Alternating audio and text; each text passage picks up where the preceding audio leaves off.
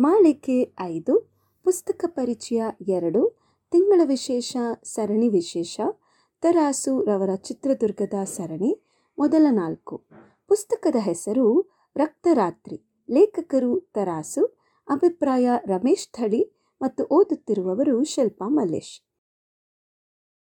ಚಿತ್ರದುರ್ಗದ ಇತಿಹಾಸದ ಶ್ರೇಣಿಯ ಕಾದಂಬರಿಗಳಲ್ಲಿ ಎರಡನೆಯದಾದ ರಕ್ತರಾತ್ರಿಯ ವಿಶ್ಲೇಷಣೆಯ ಪ್ರಯತ್ನ.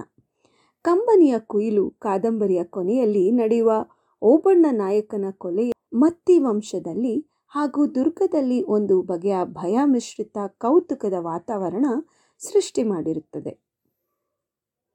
ದುರ್ಗದ ಸಿಂಹಾಸನವು ಓಬಣ್ಣ ನಾಯಕರ ಕೊಲೆಯಿಂದ ಬರಿದಾಗಿದ್ದು, ಉತ್ತರಾಧಿಕಾರಿಯಾಗಿ ಚಿಕ್ಕಣ್ಣ ನಾಯಕನನ್ನು ದುರ್ಗದ ದೊರೆಯನ್ನಾಗಿ ಮಾಡಬೇಕೆಂದಿದ್ದ ಮುದ್ದಣ್ಣನ ಸಂಚು ಫಲಿಸಿ ಚಿಕ್ಕಣ್ಣ ನಾಯಕನು ದುರ್ಗದ ಸಿಂಹಾಸನವನ್ನೇರಿದ್ದ.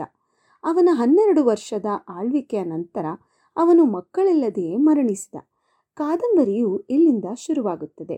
ಲಿಂಗಣ್ಣ ನಾಯಕರು ಇದೆಲ್ಲ ನೋಡಿ ಜೀವನದಲ್ಲಿ ಜಿಗುಪ್ಸೆಯಿಂದ ಅವರ ತಾಯಿಯಾದ ಹಿರಿಯ ನಾಗತಿಯವರ ಸಮಾಧಿಯ ಬಳಿಯೇ ತಮ್ಮ ವೇಳೆ ಕಳೆಯುತ್ತಾ ಇದ್ದು ರಾಜಕೀಯದಿಂದ ದೂರವಿರುತ್ತಾರೆ.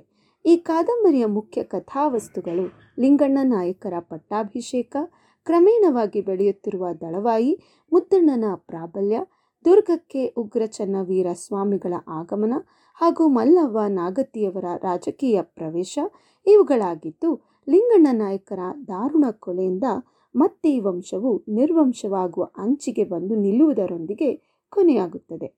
ದಳವಾಯಿ ದೇಸಣ್ಣನವರ ಮಗನಾದ ದಳವಾಯಿ ಭರಮಣ್ಣ ಹಾಗೂ ಪ್ರಧಾನಿ ಭುವನಪ್ಪನವರ ಮಗನಾದ ಪರಶುರಾಮಪ್ಪ ಇಬ್ಬರೂ ಕಲೆತು ಲಿಂಗಣ್ಣ ನಾಯಕರನ್ನು ದುರ್ಗದ ದೊರೆಯಾಗುವುದಕ್ಕೆ ಒಪ್ಪಿಸಲು ಶತಪ್ರಯತ್ನ ಮಾಡಿದರೂ ಅವರ ಮನಸ್ಸು ಬದಲಾಗುವುದಿಲ್ಲ. ಅವರಿಗೆ ತನ್ನ ತಮ್ಮ ಓಬಣ್ಣ ನಾಯಕ ಹಾಗೂ ತಾಯಿಯಾದ ಹಿರಿಯ ನಾಗತಿಯವರನ್ನು ನುಂಗಿದ ಸಿಂಹಾಸನದ ಮೇಲೆ ಅಪಾರವಾದ ಅಸಹ್ಯ ಬಂದಿರುತ್ತದೆ. ಹಾಗಾಗಿ ಇವರಿಬ್ಬರೂ ಎಷ್ಟೇ ಕೇಳಿಕೊಂಡರೂ ನಿರ್ದಾಕ್ಷಿಣ್ಯವಾಗಿ ಬೇಡ ಎಂದು ಹೇಳಿ ಹೊರಟು ಹೋಗುತ್ತಾರೆ.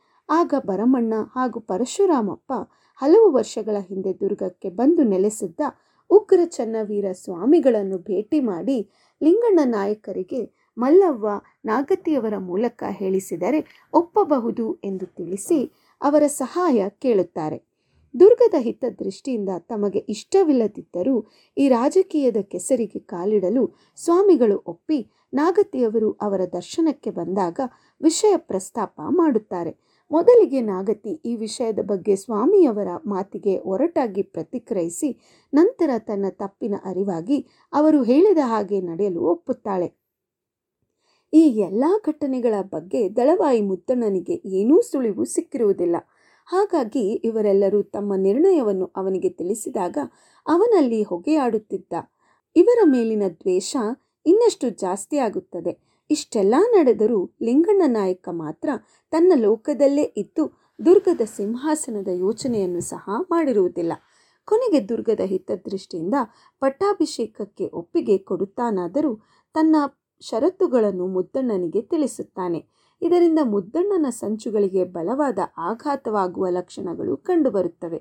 ಆದರೆ ಕುತಂತ್ರಿಯಾದ ಮುದ್ದಣ್ಣ ಆಗಲೇ ಸೈನ್ಯದ ಮೇಲೆ ತನ್ನ ಸಂಪೂರ್ಣ ಹಿಡಿತ ಸಾಧಿಸಿ ಮುಖ್ಯವಾದ ಹುದ್ದೆಗಳಲ್ಲಿ ತನ್ನ ಕಡೆಯವರನ್ನೇ ನೇಮಿಸಿ ಬಿಟ್ಟಿರುತ್ತಾನೆ. ಪರಶುರಾಮಪ್ಪನ ಒಂದು ತಪ್ಪು ನಡೆಯಿಂದ ಮುದ್ದಣ್ಣ ಪ್ರಧಾನಿ ಪಟ್ಟಕ್ಕೆ ಏರುತ್ತಾನೆ. ನಂತರ ಲಿಂಗಣ್ಣ ನಾಯಕರ ಪಟ್ಟಾಭಿಷೇಕವಾಗಿ ಅವರು ದುರ್ಗದ ದೊರೆಯಾಗುತ್ತಾರೆ. ಆದರೆ ಆತ ರಾಜ್ಯಾಡಳಿತದ ಬಗ್ಗೆ ಆಸಕ್ತಿ ತೋರದೆ ತನ್ನದೇ ಆದ ಚಿಂತೆಯಲ್ಲಿ ದಿನ ಕಳೆಯುತ್ತಾ ದುರ್ಗವು ಮುದ್ದಣ್ಣನ ಸಂಪೂರ್ಣ ಹಿಡಿತಕ್ಕೆ ಹೋಗುತ್ತಿರುವುದನ್ನು ಗಮನಿಸುವುದಿಲ್ಲ. ನಾಯಕರು ಅರಮನೆಯಲ್ಲಿ ಇರುವ ಸೆರೆಯಾಳಿನ ತರಹ ಆಗಿರುವುದೂ ಸಹ ಅವರ ಗಮನಕ್ಕೆ ಬರುವುದಿಲ್ಲ. ಮುದ್ದಣ್ಣನ ಒಂದು ಅತ ಅಚಾತುರ್ಯ ಲಿಂಗಣ್ಣ ನಾಯಕರನ್ನು ಚಾವಟಿಯಿಂದ ಹೊಡೆದು ಎಪ್ಪಿಸದಂತಾಗಿ ಆಗ ಅವರು ಆಡಳಿತವನ್ನು ತಮ್ಮ ಕೈಗೆ ತೆಗೆದುಕೊಳ್ಳುವ ಪ್ರಯತ್ನಗಳನ್ನು ಮಾಡಲು ಪ್ರಾರಂಭಿಸುತ್ತಾರೆ. ಇತ್ತ ಮುದ್ದಣ್ಣ ಸ್ವಾಮಿಗಳಿಗೆ ಬೆದರಿಕೆ ಹಾಕಿ, ಮಠಕ್ಕೆ ಸೈನ್ಯದ ಕಾವಲು ಹಾಕಿ ಭರಮಣ್ಣ ಮತ್ತು ಪರಶುರಾಮಪ್ಪನವರನ್ನು ಬಂಧಿಸುತ್ತಾನೆ.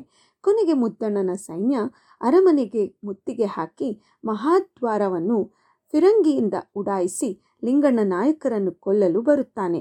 ಆಗ ನಡೆಯುವ ಸಣ್ಣ ಕಾಳಗದಲ್ಲಿ ನಾಯಕರ ಬೆಂಬಲಿಗನಾದ ಹೊರಕ್ಕೆ ನಾಯಕ ಮತ್ತು ಅವನ ಸೈನಿಕರು ಪ್ರಾಣ ಕಳೆದುಕೊಂಡು ಲಿಂಗಣ್ಣ ನಾಯಕರು ಮುದ್ದಣ್ಣನ ಬಂದಿಯಾಗುತ್ತಾರೆ. ಮುಂದೆ ಅವರ ಕೊಲೆಯಾಗುತ್ತದೆ.